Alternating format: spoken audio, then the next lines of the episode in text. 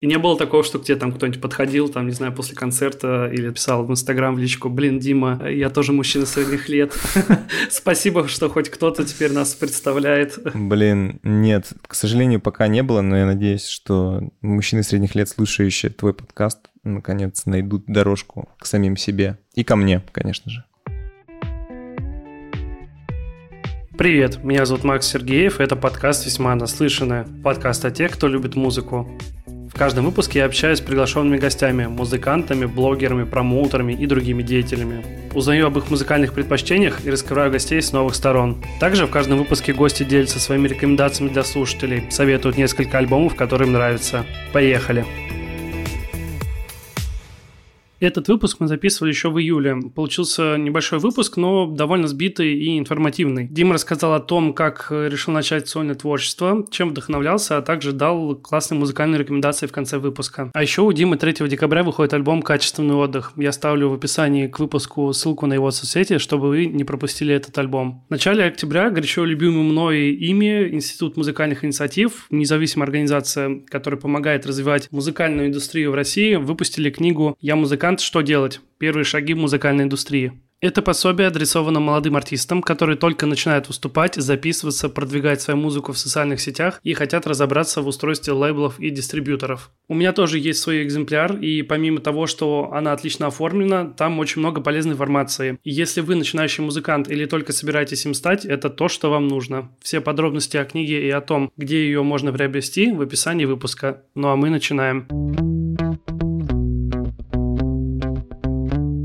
Сегодня у меня в гостях музыкант и басист групп On The Go Tourist Дима Мидборн. Дима, привет. Привет. Мы с тобой как-то немножко внезапно, мне кажется, списались, потому что я видел, что ты где-то даже ставил лайк каким-то постам с подкастом, вот, и, в принципе, я знаю про тебя много, и знаю про все твои проекты, где ты участвуешь, поэтому было бы интересно с тобой сегодня поболтать о том, что ты делаешь, и тем более я недавно как раз слушал выпуск Артема Макарского из подкаста Beats and Chords, где ты рассказывал про песню «Базар Zero. Выпуск, по-моему, по-моему, правда, прошлогодний, вот, но он еще давно записывался, насколько я понял. Но, тем не менее, все равно было интересно. Я, когда увидел то, что ты начал заниматься сольным творчеством и не постеснялся начать эту, скажем так, сольную карьеру, мне было интересно, давно ли зрел вот это решение начать что-то делать самому, и когда это все началось? Мне кажется, что от так, как бы самой идеи написать вот какую-то такую штуку прошел примерно год. Да, вот примерно я как придумал, так сразу и начал. Плюс плюс, наверное, еще несколько месяцев на издание альбома. У тебя были какие-то страхи по поводу того, что вот ты сейчас начнешь все делать сам, ну то есть не в составе какой-то группы? Ну да, конечно. Это абсолютно другая история. Я, в общем, пересмотрел все свое отношение к фронтменам и к вокалистам, стал их уважать гораздо больше. Потому что не то, чтобы я их не уважал. Нет, конечно, я их всех люблю очень. Или не очень. Я вообще понимаю, что другая история, другой прикол. Как вообще твои коллеги отнеслись к тому, что ну, ты явно с кем-то, может быть, советовался или с кем-то делился тем, что, блин, я вот чувствую, что я там готов сольно начать выступать? Я особо ни с кем не делился. Ну, Женя Горбунов знал, вокалист группы «Интурист», для тех, кто не в курсе. Он знал, потому что он сводил мне весь материал. С остальными как бы не то, чтобы это как-то там всплывало в разговорах, но я там не сильно с ними советовался. Как-то делал, ну, не то, чтобы мне там было необходимо подтверждение моих коллег уважаемых. А слушай, а не было такого, что ты боялся, допустим, что ты сейчас выпустишь музыку, и ее будут слушать только там твои друзья, знакомые? А по-моему, в общем-то, так и есть, как бы так и получилось. Ее слушают мои друзья и знакомые. Ну и какие-то, может, мало знакомые люди, но ничего страшного я в этом не вижу. Но, тем не менее, я, насколько знаю, ты выпускаешься на каком-то зарубежном лейбле. Это не совсем так. Первый альбом, который называется «Мужчина средних лет», издавался в двух местах, то есть он издавался на... Господи, я боюсь произнести по-голландски это слово, но, по-моему, оно означает бутерброд с селедкой. Название вот этого лейбла голландского Он издавался, да, в Европе. В России он издавался в России. Ну, то есть это в другом месте. Music Development Russia издали его в России, а эти чуваки издали его в Европе. Ну, как бы я понял, что пока что с последующими релизами, да, у меня потом вышел EP, потом у меня вышел альбом ремиксов, сейчас выйдет осенью еще один альбом. Я понял, что у меня нет необходимости пока в лейбле. Они как бы в очередь ко мне не выстроились за моей гениальностью, а я, в общем, им в двери особо и не стучу. Поэтому у меня есть только издатель, и все. В нескольких интервью читал, что ты очень много сильно вдохновлялся творчеством группы Морфин, но я на самом деле, знаешь... Мне кажется, я не говорил этого,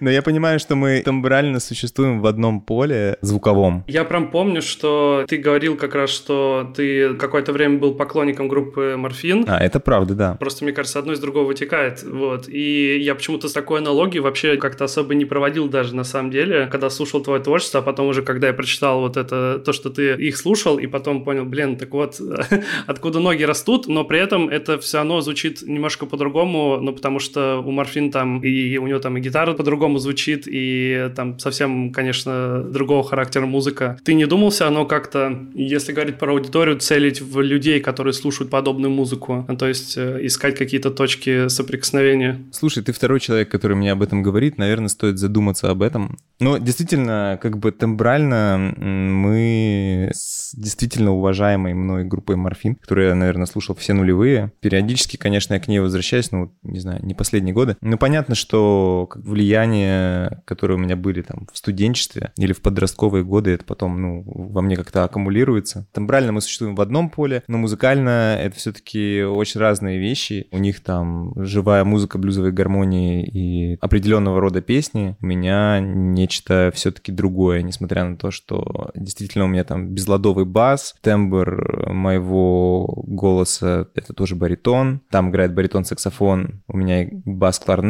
который очень похожи тоже по тембру. Поэтому, ну, в общем, неудивительно, что все это как-то выросло, произросло через асфальт моей взрослости. Может быть, это было в подкасте у Артема, либо где-то тоже в интервью ты говорил, что как раз ты вдохновлялся разным роком там и 90-х, и 80-х там. То есть прям слышно где-то, что есть где-то у тебя, знаешь, такой Бутусов, и вот это все, по крайней мере, вот Базар Зиру слушаю, думаю, блин, вот знаешь, как будто Бутусов что-то новое начал делать. Точнее, что-то старое.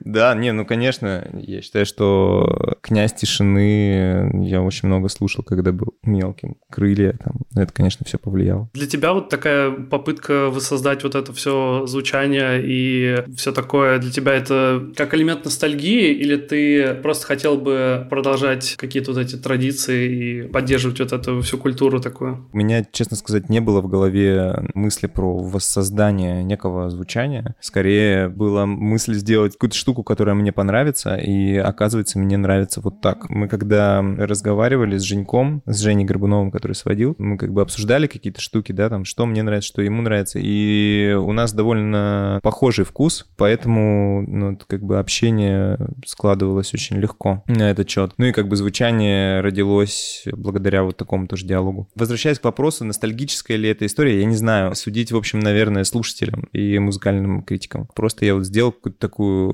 историю. Да, видимо, мне нравится какой-то ностальгический саунд, выражаясь твоими словами. Я, слушай, я наверное, задам немножко глупый вопрос, но я, в принципе, не стесняюсь это делать. Мне кажется, лучше задать вопрос и узнать для себя что-то новое, чем не знать этого как бы вообще никогда. Ты в интуристе On The Go принимаешь ли какое-то участие именно в написании песен? Всегда по-разному. В разных коллективах разные процессы. Иногда да, иногда нет. Раньше я принимал участие в написании англоязычных текстов с On The Go. Сейчас нет. Но сейчас группа, как бы раньше это было два продюсера, два фронтмена группы On The Go, Юра и Макс. Звучит так, как будто ты просто ждал, пока ребята выучат английский, и потом перестал за них писать песни. Да нет, нет, нет, конечно нет. Это я скорее... Мы работали с Юрой, который прекрасно знает английский язык, и мы с ним скорее были как такие теннисисты, которые отбивали друг от друга идеи. В итоге, ну, как бы он был мастер-майнд что называется, да, человеком, который все придумывал в плане текста, потому что, ну, все-таки ему это как бы петь,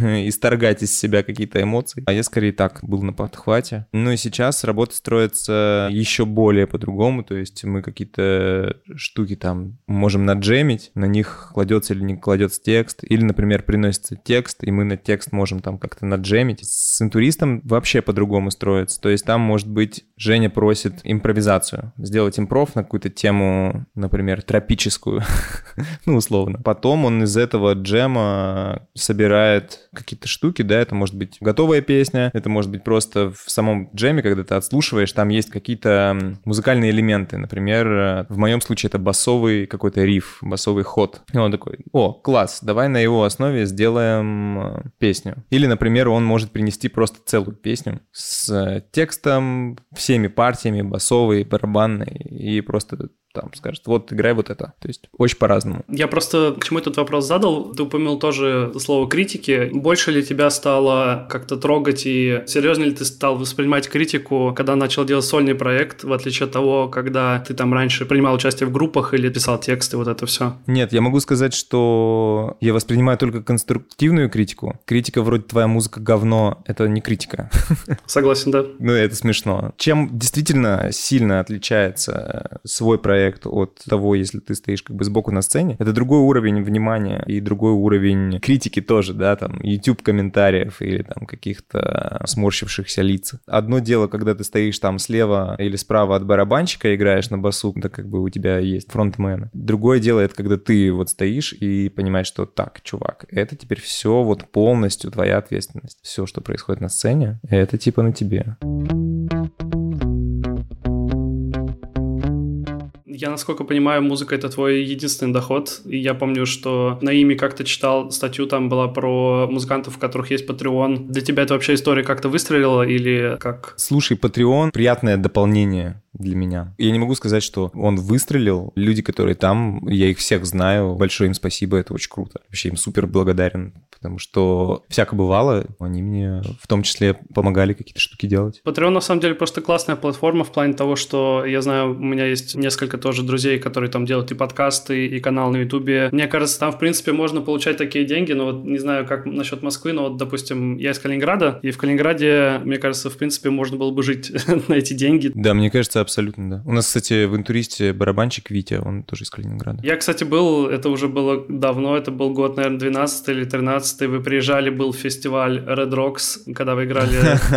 Да, да, было дело. Возле Дома Советов, потом там группа Мачете выступала, или как там? Все верно, да. А правильно я понимаю, что Дом Советов хотят убрать? Да, но слушай, это такая настолько долго тянущаяся история. Я не знаю, что из этого выйдет, потому что сейчас Дом Советов это просто такая махина, которая стоит как туристический объект. На самом Доме Советов есть антенны, всякие там вышки, которые используются для связи. А так, на самом деле, вот есть Дом Советов, и рядом с этим Домом Советов есть такая огромная площадь, которая ничем не занята. Там стоял раньше замок, большой прям королевский такой. И во время Второй мировой войны это все разбомбили, и там у нас сейчас есть такая огороженная территория, где прям вот видно там фундамент, какие-то подвалы этого замка, и хотят сделать что-то похожее, ну, не прям уж отстраивать там из красного кирпича, но что-то как бы стилистически напоминающее замок, но тоже непонятно, что из этого выйдет, потому что, как мне кажется, еще один торговый центр, которых у нас, в принципе, много, нам не нужен, да, непонятно, посмотрим. В какое-то время там в Доме Советов какие-то, знаешь, проводили там на первых этажах всякие арт-пространства делали, но это такая, мне кажется, была недолго играющая инициатива. Но все равно, конечно, я его как-то по-своему люблю, потому что в какой-то степени это символ. Это но... классная штука, да. Но для кого-то это прям вообще какая-то абсолютно уродливая эстетика вот этих вот советских построек. Их, к сожалению, уже мало осталось. Да, к сожалению. Я тебя еще хотел спросить. Я тут знаю, что ты участвуешь в кавер-группе. Да, все верно, да. Саботаж. Интересен тот момент, что я знаю достаточно много музыкантов, но это в основном какие-то региональные истории, когда люди, наоборот, начинают там не с какой-то сольной карьеры, там, и с участия в других группах, а сразу с кавер-бендов, и они из этого вылезти вообще не могут. А у тебя, наоборот, обратная история, когда ты уже, как бы, условно, успешный, известный.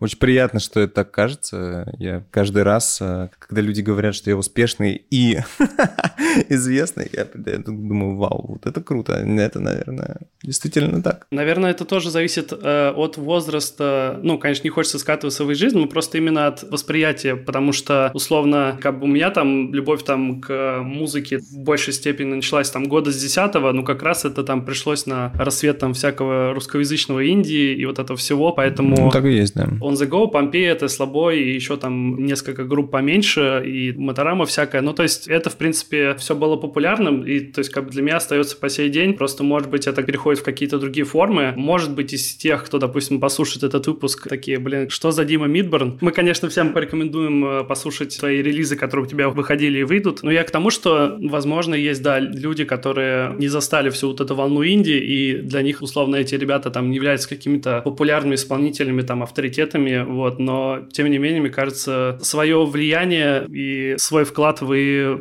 определенно оказали на музыку. Ну что ж, приятно, если так. И я хотел спросить, каково было для тебя вот принять участие именно играть в составе кавер-группы? Слушай, ну мне сложно это назвать прям вот такой какой-то кавер-группа кошмар. Тоже все чуваки, которые там играют, они, ну, уже такие очень состоявшиеся музыканты и супер все профессионалы, поэтому там есть там гитарист Казус Комы, Андрей, который поет из группы Underground, и Грант, барабанщик, он играет со мной, играет там у Антохи МС, играл у Петра Мамонова вот до смерти последнего, у Томаса Мраза. Как бы чуваки все играющие и просто очень кайфующие от того, что делают, в том числе и от тех кавер-версий, которые делают. Вернемся немного вообще к твоему творчеству. С того момента, как э, ты начал делать сольное творчество, и ты уже там выпустил несколько релизов, нужно понимать то, что да, ты как раз, по-моему, в подкасте «Это провал» с Кристиной рассказывал в выпуске то, что ты ходил на психотерапию, насколько я помню. Да, да, да. Я большой адвокат вот этого всего. Работа над собой. Было ли тебя вот именно сольное творчество какой-то тоже попыткой и в себе разобраться, и какие-то свои мысли расставить по полочкам по поводу вещей, которые тебя там волнуют? Думаю, да. Прежде всего, конечно.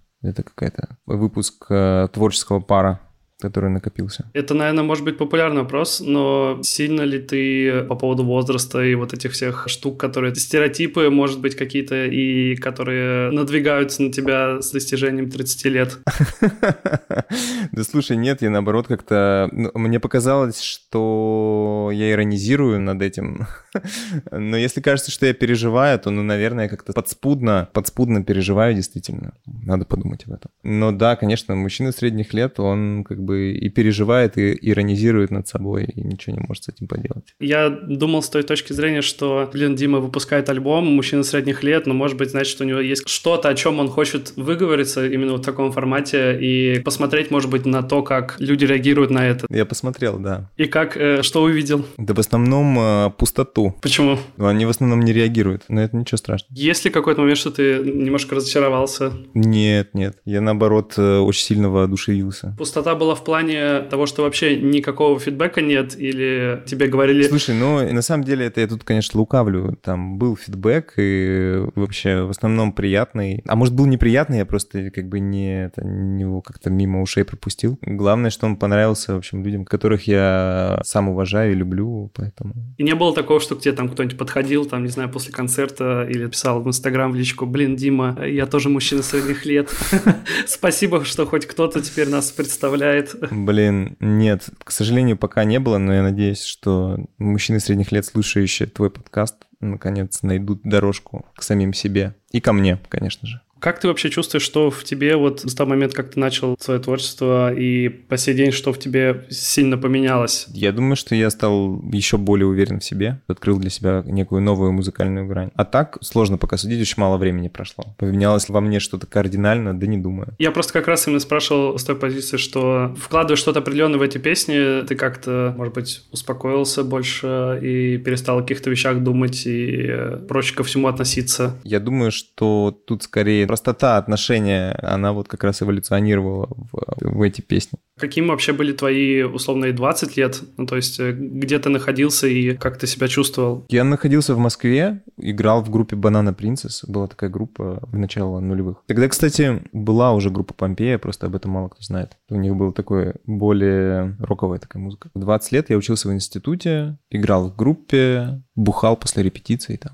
Ездил на вписки, тусовался. Тогда еще, представляете, можно было пить пиво в центре, в Москве, и никто тебе ничего за это вообще не предъявлял. Вот так вот А говорят, Москва похорошела. У меня тут друг недавно рассказывал, что он где-то в центре стоял, прям вот возле бара, возле входа, и э, его просто взяли, скрутили, посадили в тазак, ну, там какой-то сидр пил, и... Вау. Что-то странное. Ну, как будто, знаешь, люди план просто выполняют. Да так оно и есть, конечно, выполняют. Что им еще... У них никаких других планов на жизнь и нет, у них только один план, который они будут выполнять. У нас-то планы на жизнь, а у них вот... Мне кажется, тебе так можно назвать какой-нибудь следующий релиз планы на жизнь. Обязательно. А ты сам из Москвы, да, насколько я понимаю? Нет, я родился в маленьком городе на севере, город Надым. Он находится в Ямало-Ненецком автономном округе. Я с 2004 по 2010 жил в городе Наринмар, это Ненецкий автономный округ. Да, конечно, воспетый, э, господи, колобельды. И на самом деле тоже помню вот эту всю эстетику вот этого маленького, ну, там не то, что закрытый город, туда только можно просто самолетом прилететь. Так и есть, да. Кроме учебы, работы и делать вообще нечего. Я поэтому закончил школу и улетел оттуда. Да, я тоже из своего улетел, закончив школу. Ты когда погрузился во всю эту московскую жизнь, тебе не надоели там тусовки в какой-то момент? Не устал от этого? Не. Ну, типа, я не то чтобы всегда дожимал педаль до упора в плане тусовок. То есть, нет, ну, конечно, всякое бывало. Не могу сказать, что это какие-то были шикарные тусовки. Но это все-таки, блин, московский андеграунд, чуваки. У меня в голове Дима Мидбранда такой, тогда еще в то время там, да, участник группы On The Go, такой тусовщик, и там, знаешь, какие-нибудь просто фотографии листаешь с какого-нибудь мероприятия, типа, вот Дима там стоит с бокалом каким-нибудь. Да. Да, ну это и сейчас эти фотографии, конечно же, можно найти. Чуть более уже современные. Но я, как правило, хожу на мероприятия, где есть музон, который мне нравится. На другие как-то стараюсь не ходить. Где есть музон и welcome дринки. Кстати, да. Я, в принципе, могу даже себе позволить купить напиток. Но welcome drink всегда приятно, вы знаете. Тут ты должен передать привет ребятам с Патреона. Привет ребятам с Патреона. Спасибо большое за спонсорство welcome дринков моих. Было ли когда-то у тебя в твоей жизни какое-то, знаешь, порицание, может быть, общественное или там от близких, э, от семьи по поводу того, что ты, ну, только музыкой зарабатываешь и не сидишь в каком-нибудь офисе и вот это все? Ну, родители до сих пор переживают, но ничего уже с этим поделать не могут. У меня все окружение музыкой занимается, поэтому либо музыкой, либо другими видами искусства.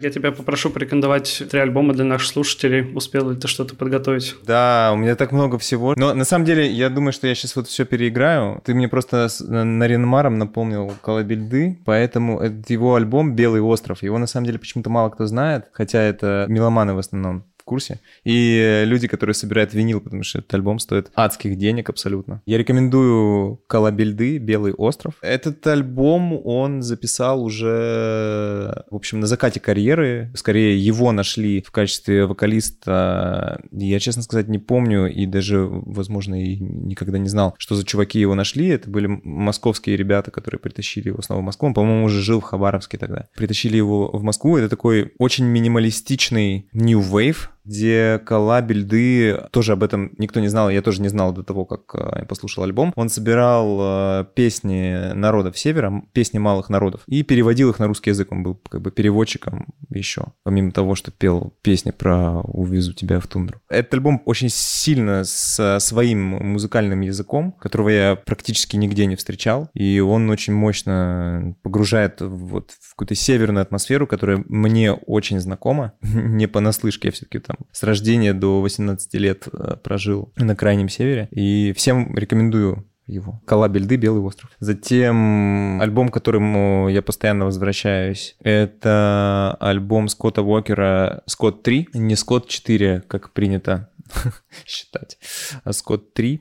Это альбом американского музыканта, жившего в Англии по имени Скотт Уокер. Он был вокалистом группы Walker Brothers. Это такая группа, которая была 60-е годы очень сильно популярна, очень сильно, но недолго, но в итоге э, Скотт Уокер э, выбрал сольную карьеру и начал выпускать сольно пластинки, и первые четыре альбома после Walker Brothers, они были провальные, и, собственно, они номерные, они называются Scott 1, Scott 2, Scott 3, Scott 4. И затем Скотт Уокер начал делать очень такую беспокойную drone ambient музыку. Это просто очень сложно представить, что человек... Это как, не знаю, как Фрэнк Синатра, если бы дожил бы до наших дней, вот с его уровнем популярности он бы ушел в какое-то подполье и начал делать э, нечто совершенно невообразимое. Но, тем не менее, возвращаюсь я всегда к вокальному альбому Скотт 3. Во-первых, там есть, он делает там каверы, англоязычные каверы на французского шансонье Жака Бреля, которого я тоже очень люблю. Во-вторых, песни, которые он сам написал. У них очень необычная оркестровка, там оркестровые аранжировки. Там очень такие его уже впоследствии, наверное, фирменные, очень беспокойные атональные скрипки на его ангельский такой очень бархатный вокал. Всем рекомендую. Это такой прям музыкальный experience включить, альбом, сесть на коврик и послушать. А третий альбом давайте пусть будет... В этом году умер Александр Липницкий, басист звуков Му. Совсем недавно умер Петр Мамонов, вокалист и создатель группы. И я назову звуки Му «Транснадежность». Этот альбом э, классный, потому что у него есть свой язык, тоже музыкальный, абсолютно не похожий ни на что. У него есть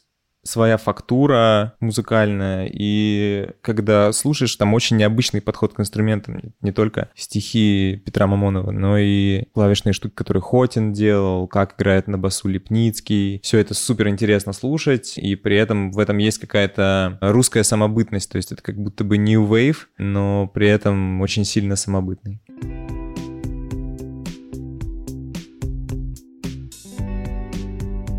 С вами был Макс Сергеев и подкаст «Весьма наслышано». Спасибо всем, кто ставил оценки в подкаст-приложениях и присылал свои отзывы. Это супер приятно. Если вы этого еще не сделали, то не стесняйтесь, это бесплатно. Каждая звездочка и отзыв в iTunes и других подкаст-платформах увеличивают шанс того, что подкаст услышит больше человек. Ссылки на все видео и альбомы, о которых мы говорили в этом выпуске, я оставлю в описании. А также, чтобы быть в курсе всех новостей подкаста, подписывайтесь на мой телеграм-канал. Ссылка будет в описании. Дальше будет только интереснее. Услышимся.